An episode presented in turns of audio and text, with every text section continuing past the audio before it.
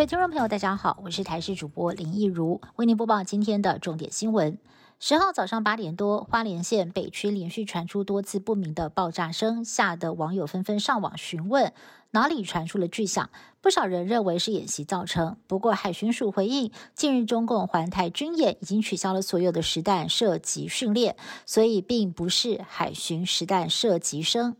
至于是不是战机音爆呢？空军也否认，表示今天早上有战机的正常演训，但是并没有超音速飞行科目。另外，雅尼也说没有炸山采矿，所以这个神秘的声响究竟是什么，也引发了民众议论纷纷。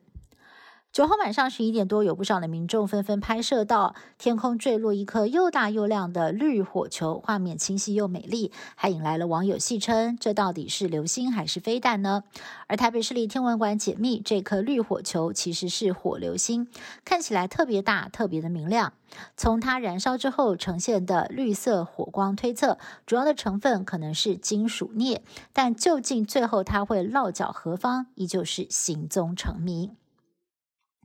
台中捷运绿线有乌日站，台中高铁站也在乌日区，有不少的转乘民众哦，看到了捷运乌日站，以为说高铁就在这儿，没想到一时不察，匆匆下车才发现自己下错了站。中捷公司除了加强广播跟告示，也提醒民众，如果要转乘高铁的话，一定要认明捷运高铁台中站，才不会又跑错车站了。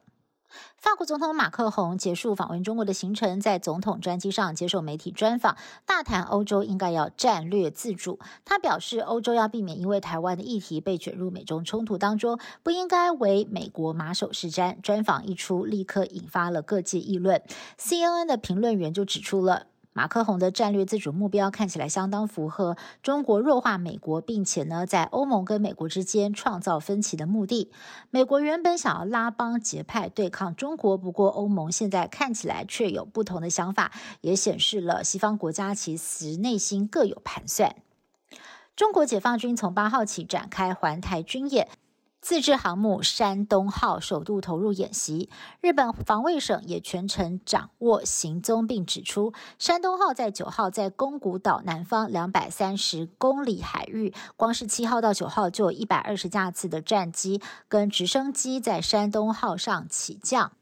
其中有四个架次的歼十五航母舰载机，并且一度进入到我国东南方航空识别区。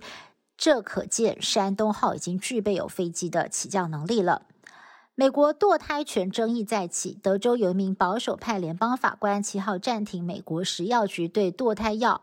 美孚陪同的批准。不过，华盛顿州有另外一名联邦法官随即做出了相反的判决，又让堕胎争议雪上加霜，恐怕会一路上诉到保守派占大多数的最高法院，演变成法律攻防战。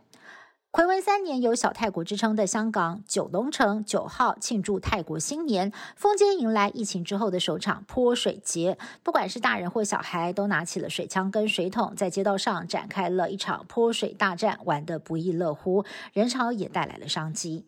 以上新闻是由台新闻部制作，感谢您的收听。更多新闻内容，请您持续锁定台视各界新闻以及台视新闻 YouTube 频道。